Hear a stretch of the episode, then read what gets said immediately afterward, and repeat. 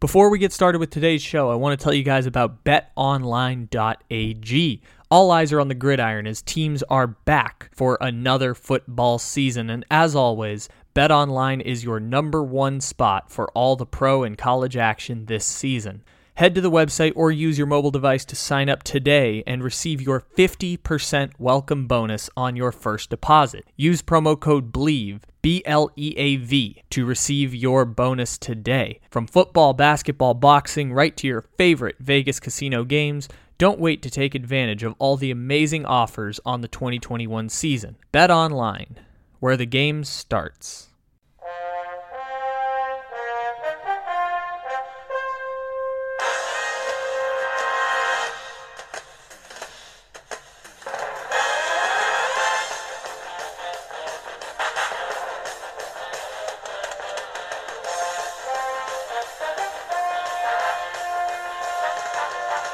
Ladies and gentlemen and non binary peoples alike, you know what that music means.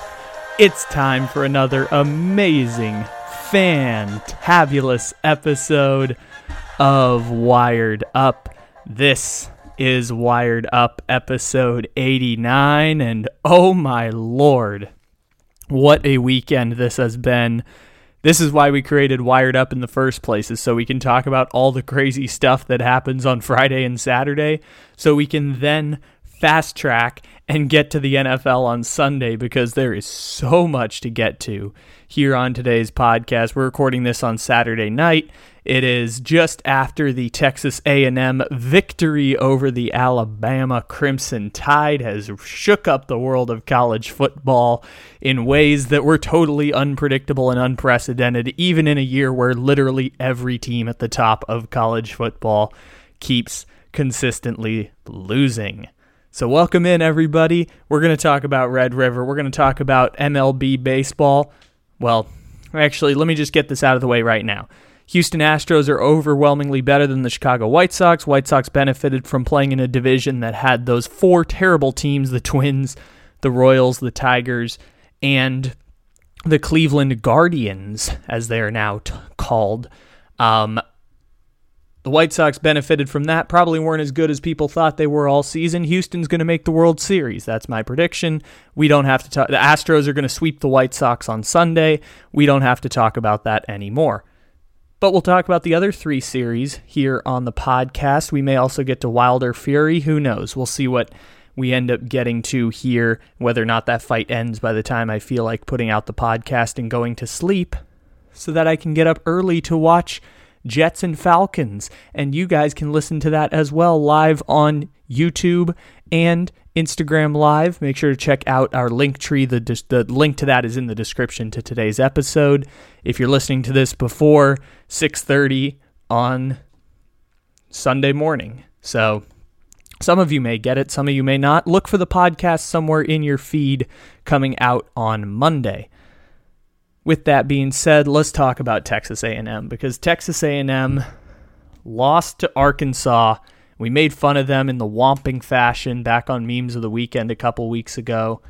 And we didn't joke about them last week, but they lost to Mississippi State, who is seventh out of seven in the preseason in the SEC West and on their way to finishing seventh out of seven in the SEC West. LSU's kind of close, but I think LSU could take down Mississippi State head to head.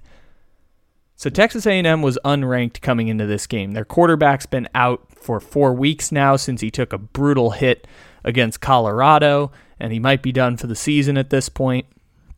So they got a backup quarterback, a backup right tackle, a backup tight end and a couple of people out on defense and a player who left the game because of targeting. So Texas A&M's already ridiculously depleted and lo and behold Texas A&M beat Alabama because it wouldn't be college football without that. This was everything that Longhorns fans were hoping would happen and more.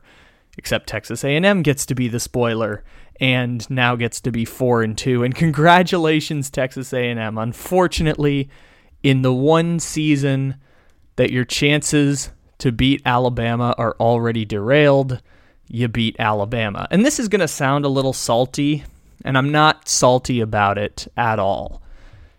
We we have made consistent jokes about Texas A&M for a few years now, even like before I had a podcast, I was making jokes about Texas A&M cuz as long as Jimbo Fisher's been the coach there, Texas A&M exists to go 8 and 4 and lose to LSU and Auburn. And then they go play in the Belk Bowl or the Music City Bowl or the Tax Slayer Bowl at 8 and 4. And then last year during the pandemic, Auburn fired their coach and LSU went into unofficial sanctions and basically their those two programs fell apart. Auburn's bouncing back a little bit, but also first year with a new coach, trying to retool, et cetera, et cetera. So by virtue of LSU and Auburn now being bad, Texas A&M got those two easy wins and got to have a year where they were second in the SEC West.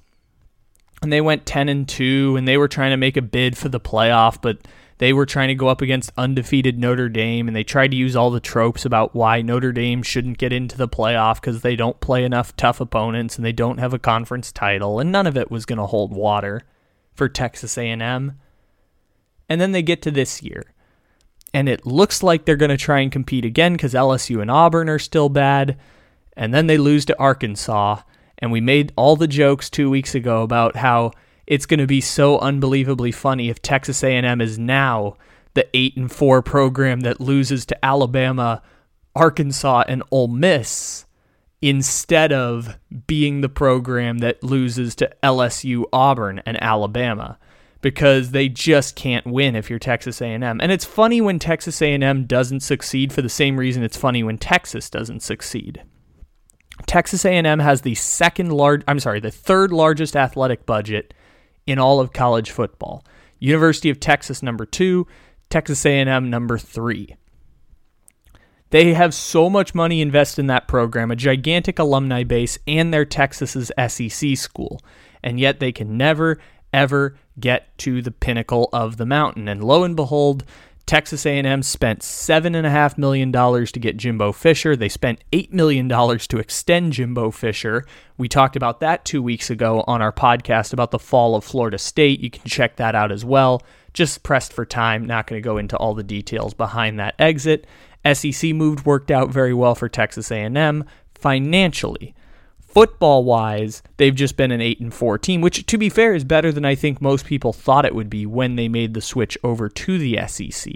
You know, bounced up by a Johnny Manziel Heisman season, Texas A&M kind of built themselves up as a program that wasn't going to become like Ole Miss or Arkansas and lose, you know, nine games every year for five or six years, like Ole Miss and Arkansas had to do to get to this point, or what Mississippi State is now or what South Carolina and Vanderbilt are on the other side. The point being for Texas A&M, there was enough money in the program that they were going to be a base level average in the SEC because they're going up against programs that also have a lot of money, i.e., Alabama, LSU, and Auburn, who they'd lose to every year until the last two years. And we were still happy to keep making Texas A&M jokes, watch them get whomped by Arkansas, lose to Mississippi State, and now their season's over. And now they've jumped right back into the thick of things by beating Alabama, opening a door for someone to have a chance to win the SEC. Unfortunately for them, the loss to Mississippi State means Alabama would have to lose again for them to win the SEC West, but still, someone's going to get a chance to take down Alabama. Someone's going to get that one chance to maybe, just maybe, beat Alabama and win the SEC West. Is it going to happen? Hell no, it's not going to happen. This was a ridiculously random upset. Alabama had won 80 consecutive games when they were favored by double digits. They'd won 100 consecutive games against unranked opponents. This was a massive fluke that Alabama pretty much corrected in the second half. Like they get a blocked punt that as I'm watching this, they get a blocked punt for touchdown that was so quick and so easy that I couldn't even process what was happening when it got blocked. That made it 24-17. What did Texas A&M do? Very next play, 96-yard touchdown return to the house. Alabama never gives up those plays. And Texas A&M got it at exactly the right moment they needed it cuz their offense had 13 yards through 5 minutes with five minutes left in the game. So through 25 minutes of the second half, they had 13 yards of offense against Alabama. And they were just living off that nice kickoff return for touchdown. Alabama climbed back to 38 to 31 lead. And then Texas A&M did the weird thing where they outscored Alabama 10-0 with all those backups that I listed earlier. 10-0 at the end of the game. They went right down, scored a touchdown. Alabama came out, went 3 and out punted back to Texas A&M. Texas A&M goes right down, wins the game, easy field goal. Everything I thought Alabama would do when put in a situation down 7 with 3 minutes to go, Texas A&M did. And it's just a weird fluke. It's going to happen sometimes. Great night to be at Texas A&M. Alabama's going to lose some of those every now and then. Did I think it was going to be Ole Miss last week? Yeah, I kind of thought that would be the joke, or, you know, someone would take down Alabama because they're just bigger, stronger, faster than even all the SEC teams they're playing. It's like a machine working at Alabama now. And Saban's been through these losses before one to Johnny Manziel back in 2012, twice to Bo Wallace at Ole Miss lost to Auburn two years ago in 2019, lost to Auburn in 2017. He's been through this before. They're gonna be okay. They just kind of like cross the cross uh, cross their T's, dot their I's, accept the loss. Now you do have to beat Georgia in the SEC title game, which puts pressure on Alabama certainly. But Alabama missed the playoffs a few years ago or a couple of years ago after losing to Auburn. It's not the end of the world for the Crimson Tide. They'll find some way back. Does it mean that their margin for error has pretty much closed? Yeah, that's definitely true. But Alabama is going to be fine. You have these fluke losses that happen every now and then. This is a moment to celebrate the Texas A&M Aggies, which in this case means celebrating the fact that I was dead ass wrong. Texas A&M made me eat my words. Took them 5 years. 5 years it took them, but they finally made me eat my words. So you can celebrate this victory, this small little victory that Texas A&M has. After 5 years of being exactly the team I said they were, they do get the victory. And again, this isn't like salty this isn't sour grapes on my part. I was going to say salty grapes, but salty grapes seem kind of weird you know, it's a weird combination of flavors with the the juice and the salts. Salt's just going to get in water and it doesn't really blend well. You're going to get salty water, your salty grapes. But this is not sour grapes. This is me acknowledging Texas A&M does get to make me eat my words. This is going to happen every now and then. This is what I talk about with beefs with like the Bears and the Giants and the Broncos and the University of Texas eventually they're going to make me eat my words. It's just not going to happen very often, and I get to be the winner almost all the time. This is one of those times where I get to be the loser. It happened for the Bears a couple years ago when they picked off Aaron Rodgers to clinch the NFC North title right before the double doink made people forget all about that, but it happens every now and then. They get to make me eat my words.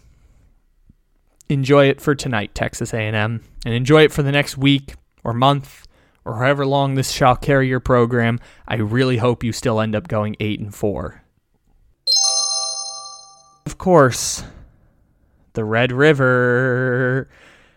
Juju Talk Sports over at the Slump Buster was devastated. So you can go drink up his tears right now over on the Slump Buster podcast because he is a Longhorn from Austin, Texas. Boy, that was a weird game, wasn't it? This was originally one of those things that I was like saving in the back pocket for the memes of the weekend podcast on Monday. But that game just ended up becoming so epic that now it gets to lead us on Wired Up. And I say this a lot, usually whenever good college football happens, that Wired Up exists to talk about college football because as the week goes along, college football kind of gets lost in the cycle. And so we take advantage of this by talking about it after a college football Saturday before an NFL Sunday. So let's talk about the Red River because, whew, that was a chaos game if I've ever seen one. That was just high scoring offense. It didn't feel like, you know, the Rams Chiefs game where everyone was just going up and down the field and the offense seemed beautiful. And then you had weird defensive plays that kind of changed everything throughout the game. Didn't quite feel like that. It felt like, you know, Texas kicking ass at the beginning, 70 yard play, 70 yard play, 70 yard play. Every time the ball went up in the air, like 40, 50 yards and had gigantic arc on it, you just felt like the other team was going to catch it, which is the exact opposite of Penn State and Iowa, which lived up to its billing of the worst top five matchup in the history of college football because every time either of those quarterbacks threw the ball in the air, you just assumed it was either going to be totally incomplete or get intercepted. Just every time the pass went up there. But Texas, Oklahoma, every time a ball went deep, you just assumed that the wide receiver was like 15 yards behind his defender because there were so many big plays that happened in that game.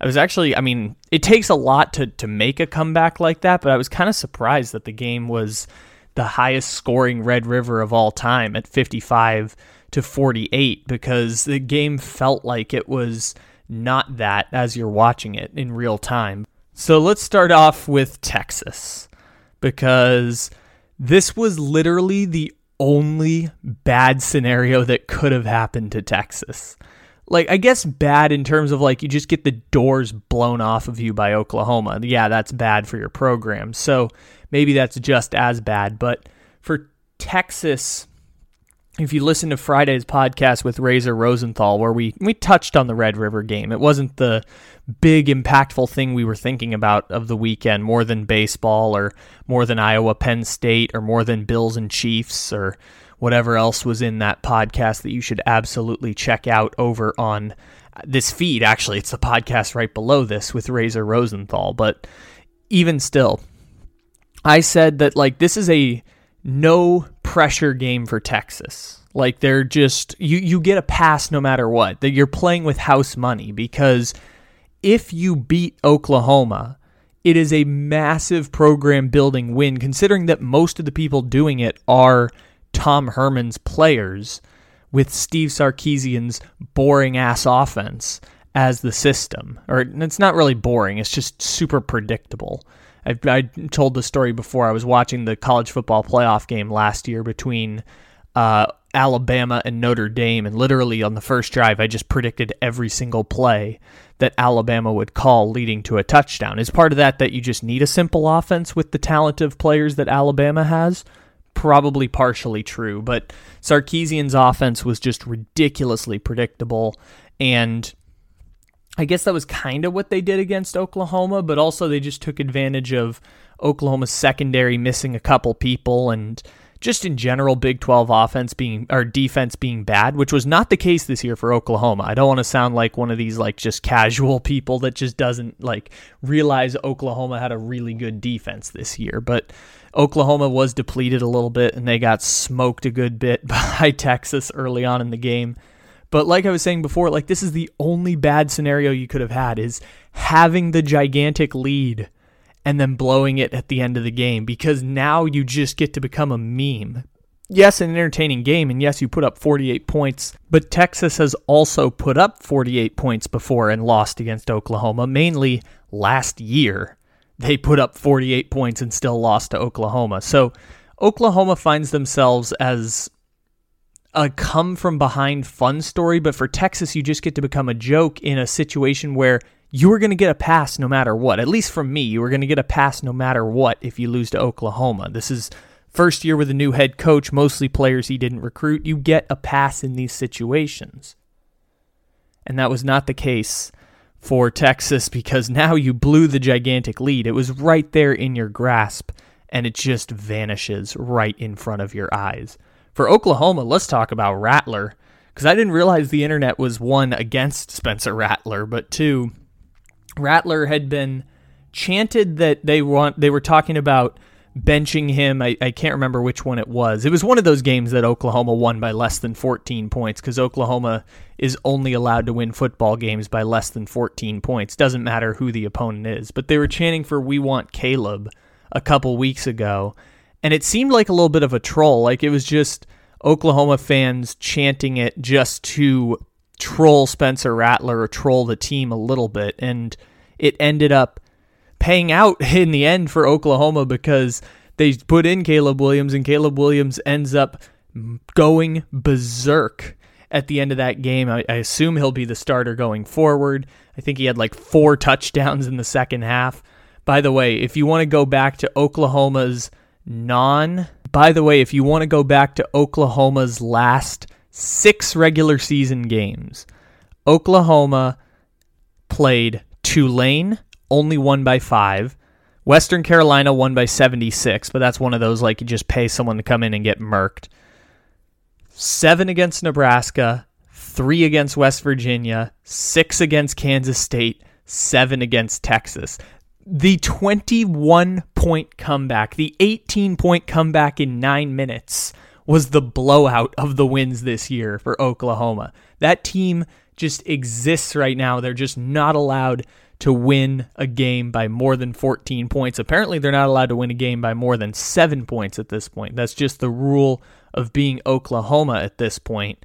And so the Sooners find themselves, yes, undefeated, but also everyone doesn't believe that you're real. And maybe Caleb Williams is the switch that people look at and they're like, okay, now we believe in them because their quarterback is pretty good, even though he's a true freshman who, as they mentioned multiple times on the broadcast, and I don't want to beat a dead horse at this point, but it is, you know, kind of interesting.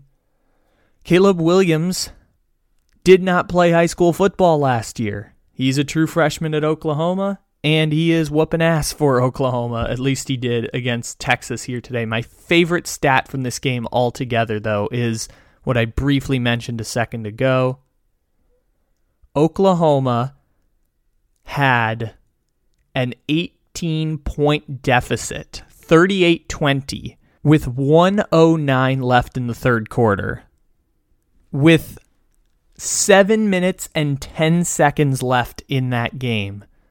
Texas was down seven. It was a 25 point swing in nine minutes. Do you know how hard that is to do?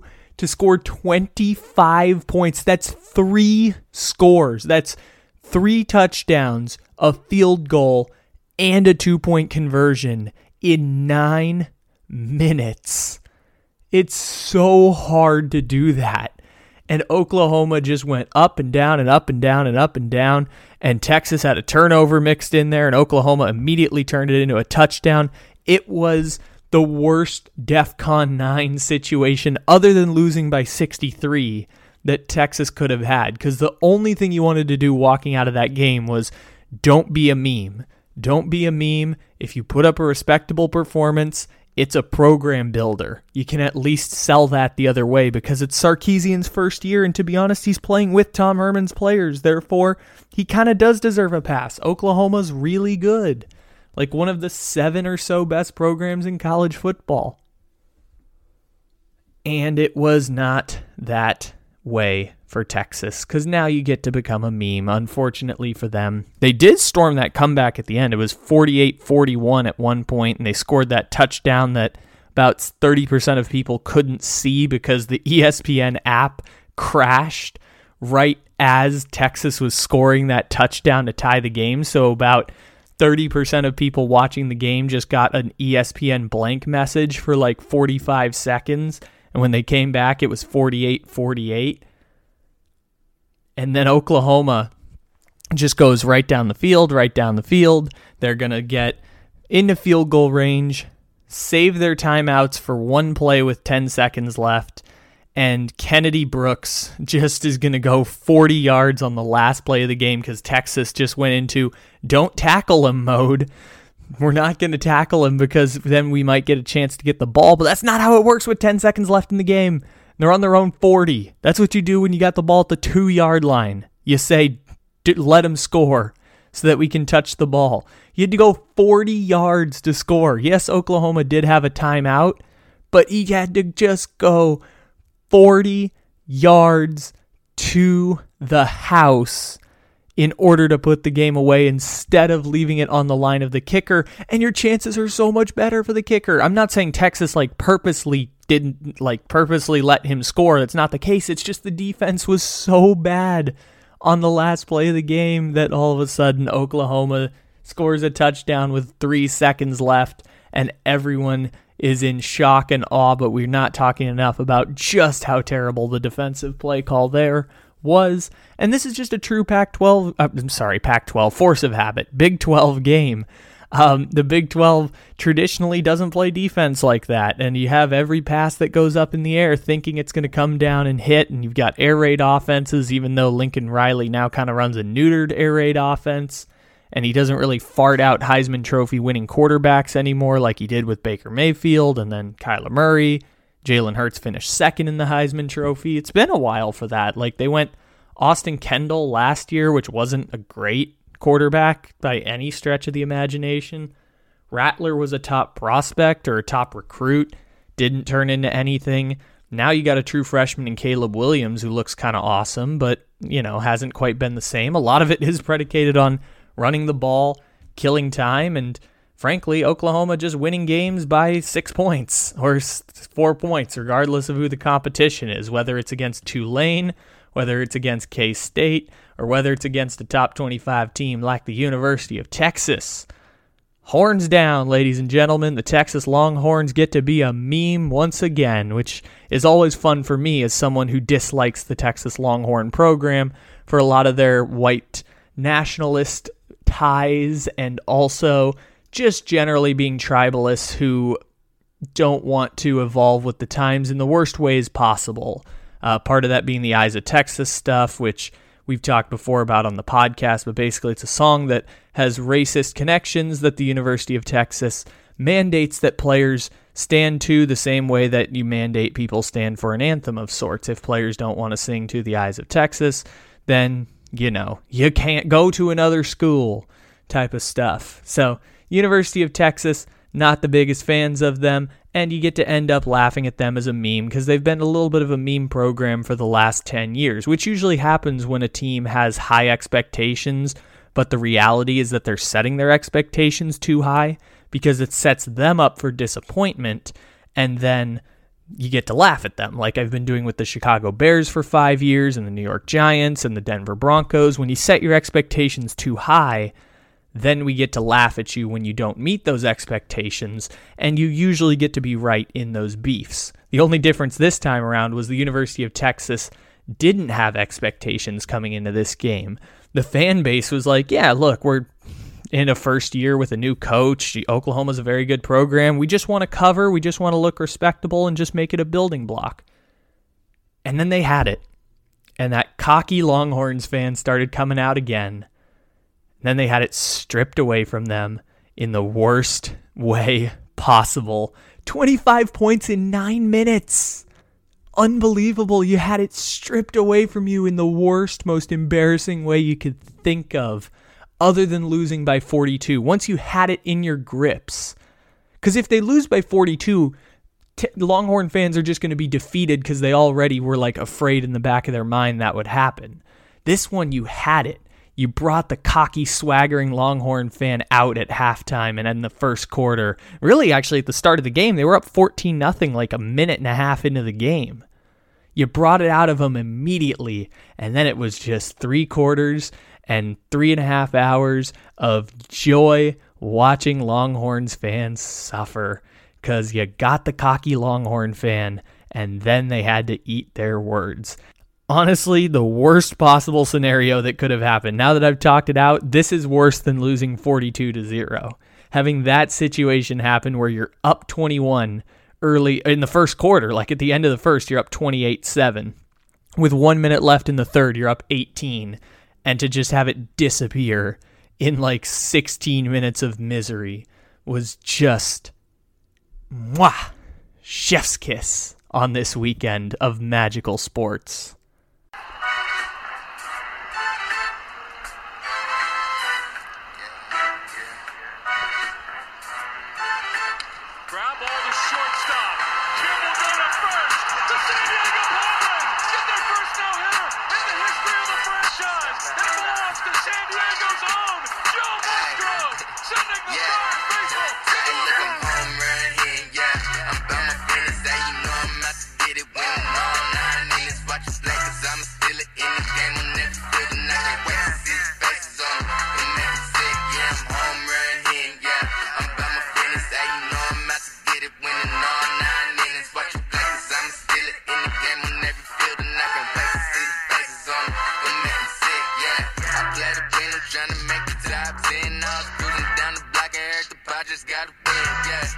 Shout out to Rob Stone for the 2021 Padres rap anthem All Nine Innings, which we're still going to use every time we want to talk about baseball. And we do very much want to talk about baseball because I love October baseball so much, and I've consumed so much baseball over the past three days.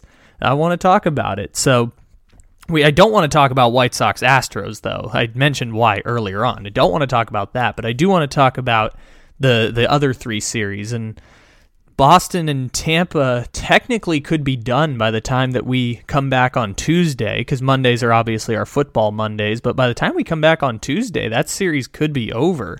So, in the meantime, what have we seen from the Red Sox and Rays series so far? Well, we saw Boston put up zero runs, then we saw Boston put up 14 runs in the most bipolar version of the Boston Red Sox that I have seen, which is really saying something considering that the Boston Red Sox year to year go from World Series champions to not making the playoffs. Like for 20 years, I think they've only made the playoffs like twice after winning a championship. They've only made it back to the CS once. But then they like totally tear down the team, build up a new championship roster, and win because apparently it's that easy to win a championship when you're the Boston Red Sox. So Boston has pretty much ran the table with the Tampa Bay Rays so far. And maybe it's not fair to Tampa because they have put up a pretty good performance thus far. But Tampa does have room for concern. And I talked about this on the Slump Buster when we did our playoff previews. Like Tampa and Boston both have really deep offenses. Like from one to nine, every single player has an OPS plus above 100. And so it's going to be hard to get outs in the series. And I didn't know any of the Tampa starters coming in, and I joked about McClanahan being the guy who was starting game one for Tampa Bay. And of course, I don't know who the Tampa Bay starters are because the people I got. Well, first of all, this is just the thing that Tampa does. Tampa has players come in every single year who no one's heard of that end up whooping up throughout the season and I just wasn't keeping close enough tabs on baseball throughout the season to really get a strong picture of that Tampa Bay offense. I'm sorry, Tampa Bay pitching staff. But McClanahan was awesome in game one. Like obviously put a shutout through I think like six innings. He went he went through two times in the order and then they pulled him and it was again the controversial thing where they're like, Why would you pull a starter who's doing really well when numbers suggest that the third time through the order, the starter's gonna get worse. So they pulled McClanahan at a certain point there, and he was awesome, and Tampa's offense was awesome, even though you had weird platoon situations because you went from Eduardo Rodriguez to a right handed reliever, and they still ended up doing awesome in game one. And then game two was just the Kike Hernandez game because Kike Hernandez is good for one of these games every playoffs where he just goes absolutely bonkers. And apparently, that translates over to the Boston Red Sox. The joke used to be with Kike Hernandez on the Dodgers, just because he was like that utility guy, give you a pinch hit single every now and then, defensive substitution, pretty much what Kike Hernandez existed for. And he just went absolutely insane in game two with a home run and a double that probably should have been a home run. He had five hits in six at bats, scored three times, drove in three runs. Like Kike was just off the charts. Bogaerts played really well. JD Martinez came back from injury and had like three RBIs or something like that. This is awesome. Everyone except Schwarber ended up having a good game for the Boston Red Sox. And it's been interesting so far this year because Boston is really, really bipolar, and it's hard to gauge how good the team actually is. Like, they went from being just totally dominant, and people were like, how is Boston this good? And I said they would regress, but then at a certain point, I bailed on that because I didn't think anyone else other than Tampa proposed a threat. Now, to be fair, they did end up as the four seed. It's just the way they got to the four seed was not how I thought it would be, which is tied with the Yankees and on the last day of the season in jeopardy of going to have to play Toronto in a game 163. I did not think that's how it was going to go, that they wouldn't clinch until Rafa until the last inning of the last game of the season. But Boston did get technically to the point I thought they would. And so Boston gets to Tampa and they get the one win in Tampa they desperately needed. So now they go back to game three, and I just don't know which Boston team is going to show up. But it was still really interesting to watch them just pile on Tampa because I don't know if we were certain that that could happen. They did dominate the Yankees thoroughly. They have a lineup top to bottom that's super deep. They platoon really well between left and right handers, just like San Francisco does. It's the reason why I thought San Francisco would make the World Series, and the exact reason why Tampa was the number one seed by like seven games in the American League, despite the fact I'm looking at the Houston Astros. I'm like, oh, that's the best team in the American League. It might be the best team in baseball. But Tampa still was seven games better than them pretty much for the last two months of the season, because that's just how good Tampa is, especially in the lineup from top to bottom. So if Boston's pitching staff is going to be not as good, which again, it's small sample size at this point. It's basically a best of three series, pretty much a toss up. But if the weak link of Boston is going to be starting pitching staff and bullpen down the line, I mean, Chris Sale only went one inning before he got pulled in game two.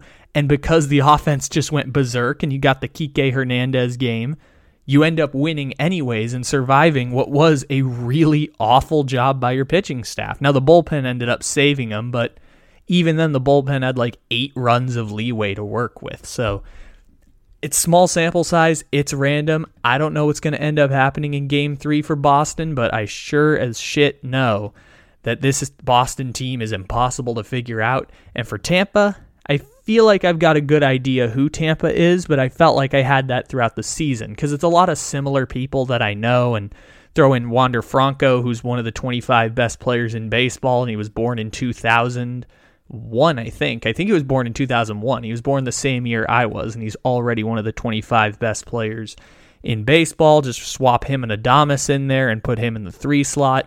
Yandy Diaz has been awesome. Like all the names that helped them get to the World Series last year and beat the Yankees and Astros in seven games in back to back series, they're all still there. At least this time they're all producing at higher levels. Six players on the Rays hit 30 homers this year, and Tampa Bay, I feel like I know where they are. Even if I don't know anyone on their pitching staff, I know their pitching staff is still pretty good. It's like saying I don't know anyone on Iowa, but picking Iowa to win and getting to be right because Iowa did beat Penn State. It's kind of the same thing with Tampa. You're just betting on them having really good pitchers.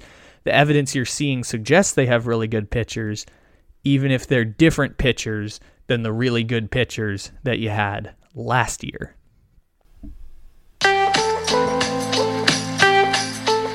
Let's talk about the Braves because the Braves stole a game in Milwaukee too this weekend.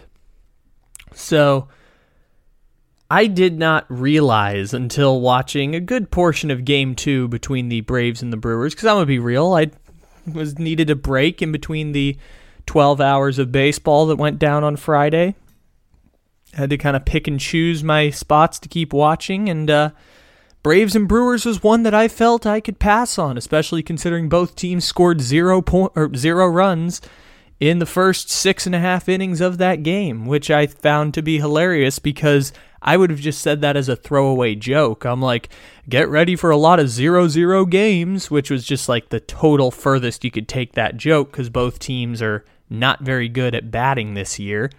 And then they actually became stereotypes of themselves in that first game. So Brewers end up winning. Rowdy Tellez, who I forgot he was there because th- these teams have made so many moves to try and get semi competent hitters on their team, which helped them get to the playoffs, like just being not historically bad on offense, like the Brewers were to start the season. I think they were 28th in the league in hitting to start the season, but just not being historically bad on offense was a victory in and of itself for the Brewers. And they got Rowdy Tellez and they got Eduardo Escobar in there. And they brought in uh, Avisail Garcia in the offseason, obviously. And they've just tried to like plug holes here and there just to get through with the lineup. And the Braves did the same thing after Acuna got hurt. They got Joc Pederson, They got Jorge Soler. They got Adam Duvall, who's now one of these like Joey Gallo guys who had a, I think if I remember correctly, like a 220 batting average, had 38 home runs this year. Uh, he was on the Marlins to start the year. So many dudes that just came out of nowhere and are just filling that lineup on both teams. Obviously, I mentioned Rowdy Tellez. um, Daniel Vogelbach was playing first base for the for the Brewers. I was like, oh my gosh, it's just all rejects from other teams filling the lineups. But anyways, so we get to game two, and the thing that I didn't really think about that much, other than the players on both teams just being rejects from other teams and small plugging holes at every position because there are just so many holes on both teams on offense. Max Fried, who is the starter for the Braves. He's a lefty. He's young still, semi young. I think he's like 27 or something like that. But the, besides the point, Max Fried missed last year's playoff run for the for the Braves when the Braves were up three games to one on the Dodgers in the NLCS. It was the best version of that Braves team. I still attest it was the best version of that Braves team, and they were one game away from the World Series and looking really good against a Dodgers team that I felt they matched up pretty well with. And so they didn't have Max Fried last year, and one of their big complaints was that they did run out of starting pitching. And they came into this year and people had them as the trendy World Series pick because obviously Freddie Freeman is still an MVP year over year, Ozzie Albies. Yes, you lose Marcell Ozuna, but you still have Ronald Acuna Jr. in there, or you can trade for a Soler or whatever situation you want to point to for the Braves.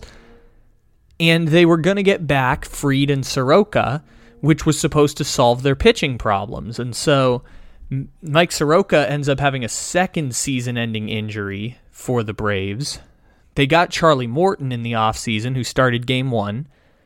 And then Max Fried came in today and basically shut down the Brewers entirely. Like six innings, no runs allowed, super efficient doing it too. Like he got through, I want to say six or five and a third with like 60 pitches. And then he got into trouble in the last inning before he got pulled, and Eduardo Escobar worked his pitch count a bit, but he went like old timey like on pace to throw a complete game at one point. Obviously, you wouldn't do that in the playoffs anymore, especially because you're going to need him to pitch again at some point in this series. But still, I didn't realize just how good the Braves can be if you just fix the starting pitching problem. And their offense is not as good as it was last year, and it's the reason why when we were doing previews on the slump buster i said like i'd take brewers in five but i only say that just to show the struggle i have between who's going to win and then ultimately get eliminated by either the Dodgers or the Giants. But I found it super interesting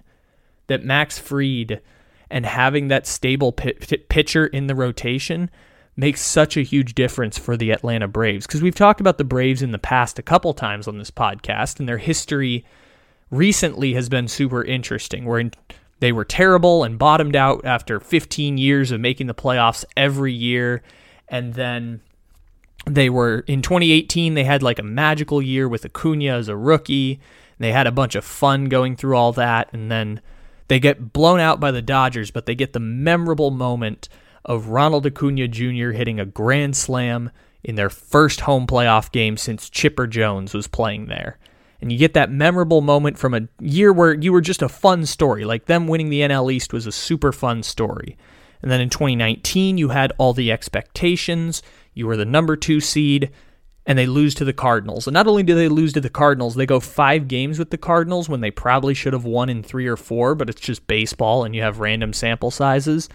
And the Cardinals scored 10 runs in the first inning of that game five. Like you got embarrassed in like the way Atlanta teams get embarrassed a lot. Really Georgia teams. We can encompass all of Georgia into this one now, but in the way Georgia teams get embarrassed, there was an embarrassing moment for the Braves with a team that was really good.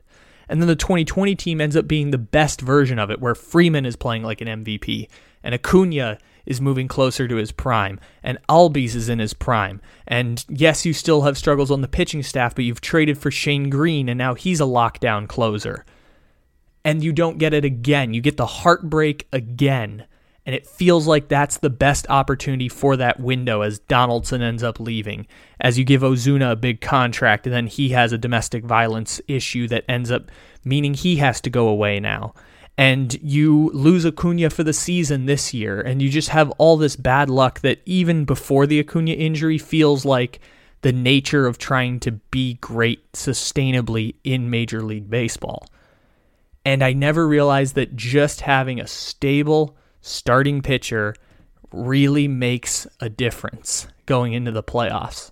Like the the Giants got it with Logan Webb in game 1 and Logan Webb is not really like the magical starter everyone was looking for, but it's the perfect name for the Giants. But it doesn't have to be a Max Scherzer or a Jacob DeGrom or one of the best pitchers in baseball. Just having a Max Fried actually makes a huge difference going into a series. And it's the first time in this four year run of these this current Braves team that I feel like they've had that legitimate starting pitcher. And it's just interesting to watch it play out because I may have underestimated the Braves in that way. And it was just something that genuinely caught my eye that I felt was worthy of eight minutes of talk here on the podcast. Plus, who wants to talk about those offenses? They're both totally mediocre and awful. Can they be mediocre and awful? Yeah, I think they're mediocre and awful. Interchange them however you want. One's mediocre, one's awful, and I'll let you pick which is which for the Braves and Brewers series.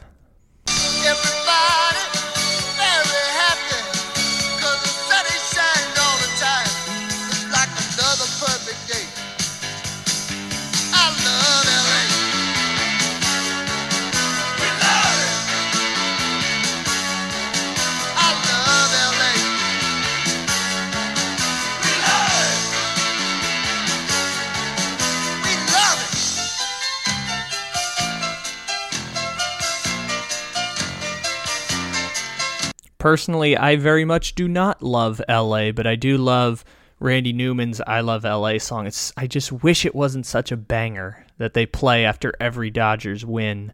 And uh, whenever we talk about LA, we're going to use this song. But the Giants also won on Friday, which means we can also play the San Francisco Giants song because we haven't been on the air for two days. So maybe we'll save that for the very end of the pod. But uh, just real quick on this series, because as we're recording this, the Dodgers are up 9 2 on the Giants. It's going to be a 1 1 series. All three that we talked about Rays, uh, Brave, or Red Sox, Braves, and Dodgers all lost game ones, came back and stole game twos on the road. So, kind of these series are moving parallel to each other. But the Dodgers, this is just offensive explosion night for the Dodgers. We kind of knew that this was something the Dodgers can do. I mean, they've been doing it for years.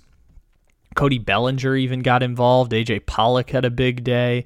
Mookie drove in an RBI, which we come to expect from Mookie. Like it was big part of the reason why they won the World Series last year was having Mookie Betts at the top of that order, hitting home runs to close out game six of the World Series. But even still, like some of the you could look down the Dodgers lineup and see where there were flaws. And we talked about this when we were previewing the series earlier last week. I think it was on Tuesday, but you can see the flaws in different places in the Dodgers lineup. Logan Webb pitched really well, and I don't really know much about Logan Webb except he's one of these random starters that just does awesome for the Giants, and he did great. They go to Gausman. Gausman does slightly better, and then the bullpen blows up. I'm sorry, Gausman does slightly worse, and then the bullpen just kind of blows up, and the Dodgers get to kick ass on the Dodger or on the Giants. But still, we kind of knew that that was something the Dodgers had in the tank. And this series won't start again until Monday in Los Angeles. And this was the premier series everyone was excited about. And I think neither of the games have been interesting. I'm sorry, not interesting, close. They haven't been close. But none of the playoff games have been close so far, other than that wild card game. If you go to Astros White Sox, two blowouts in favor of the Astros. You go to Braves and Brewers. Yes, the one game was close, but it was like 2 to 1 the whole way through. It was 0-0. Didn't get a ton of excitement. I know pitching matchups can be fun, but that one wasn't even one of the like fun pitching matchups. That was just both offenses being bad. Then they the Braves end up routing the Brewers in game 2. Uh, Rays dominate game 1, Red Sox dominate game 2. Giants dominate game one, Dodgers dominate game two. So we haven't had like these close finishes yet, and honestly, the stakes haven't increased yet. But the fact that all three of these series are now these random best of three situations makes it playoff baseball and makes it a chaos series and makes it that we're going to have a fun ending. And since this Dodgers Giants game series kind of feels like it's for the National League crown and potentially for the World Series because I don't think the Brewers or Braves can beat either of those teams in a seven game series. Like there's just a significant talent gap between the two teams. since that one feels like it's going to be for the World Series, that being the Dodgers and Giants, it's the series that's going to be the most captivating across the next two weeks. Well, I get not the next two the next two days, and of course it's going to be captivating. These two teams are really good. The Giants won 107 games, Dodgers won 106. But like I said earlier on, I think on Friday and Tuesday and back before the wild card, I'm done doubting the San Francisco Giants. They'll find a way to steal one in Los Angeles. It'll probably be game three. Do I have any proof behind this? No, I'm just gasbagging at this point after an emotionally crazy Saturday. But you know what? I'm done doubting the San Francisco Giants. I'm feeling their chances to win in Los Angeles, which means we can hit this lovely music because they did indeed win game one, and we're projecting that they'll win game three on Monday.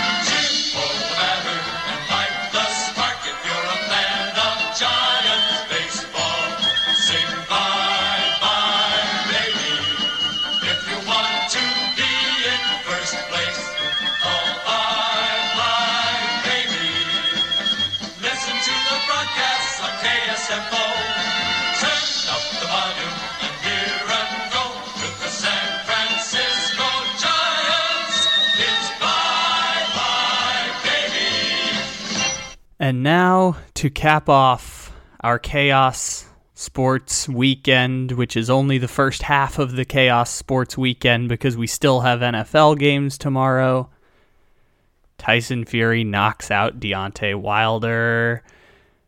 Deontay Wilder had his moment, didn't he? Like fourth round, he was holding on, but the official scorecard at the end is a lot of 10 nines and it's a lot of Tyson Fury. And by about round eight, you kind of knew that it was about over. I kind of phased out, was editing the podcast. But in the spirit of disclosure, I was also watching the fight as we were trying to talk about Dodgers and Giants. So we got all of that in here. Are we crazy people? Absolutely. Should I have waited until the morning to produce the podcast? Maybe. But at the same time, we need to get you all this information as fast as possible so that you can watch the Jets play the Falcons at 9:30 on the East Coast, 6:30 West Coast time and you can watch it with us on YouTube and Instagram live or wait another day to hear the podcast version of it. It's all lovely and wonderful. We can put smiles on our faces that way. So Fury was the heavy favorite coming in. I think it was like minus 270 coming in, which is interesting considering everyone was hyping up this fight as like part three and it was going to be a dual pay per view and it was going to break all kinds of records because the heavyweight division doesn't matter the same way it used to in boxing because the best boxers are Floyd Mayweather and uh, Triple G, Canelo Alvarez. None of them are heavyweights, but they're still the be- the most skilled boxers who can sell the best fights. You can go Manny Pacquiao, Oscar De La Hoya, back as far as you want to when the heavyweight division stopped mattering the way it did. But when it does matter like this, people do get kind of excited. And Tyson Fury is legitimately one of the best boxers in the world. You don't get super excited about boxing all that often, but Tyson Fury draws people in, even though Tyson Fury has all the other problematic stuff that I'm just too exhausted to do an in depth detail about. I encourage you to look up some of the stuff surrounding Tyson Fury super misogynistic comments, homophobic, anti gay people stuff that has littered his past and kind of consumed him on his way up through the boxing ranks. And so, with that, Tyson Fury gets to win and does it by a late knockout. So we get the meme of Deontay Wilder asleep on the ground, similarly to what we did with Nate Robinson back when he got knocked out in the arena.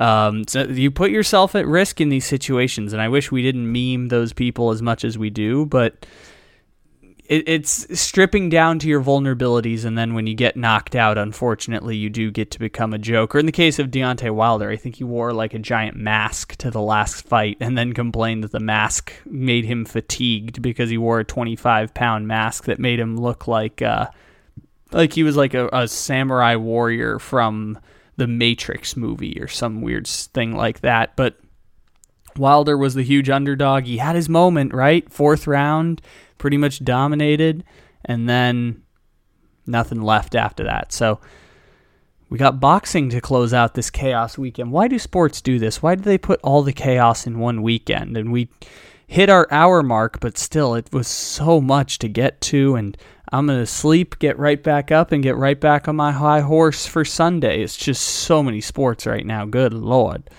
So, ladies and gentlemen, thanks for stopping in, and we will talk to you on Monday. Two, possibly three podcasts coming out. So, stay tuned, download. Love you guys.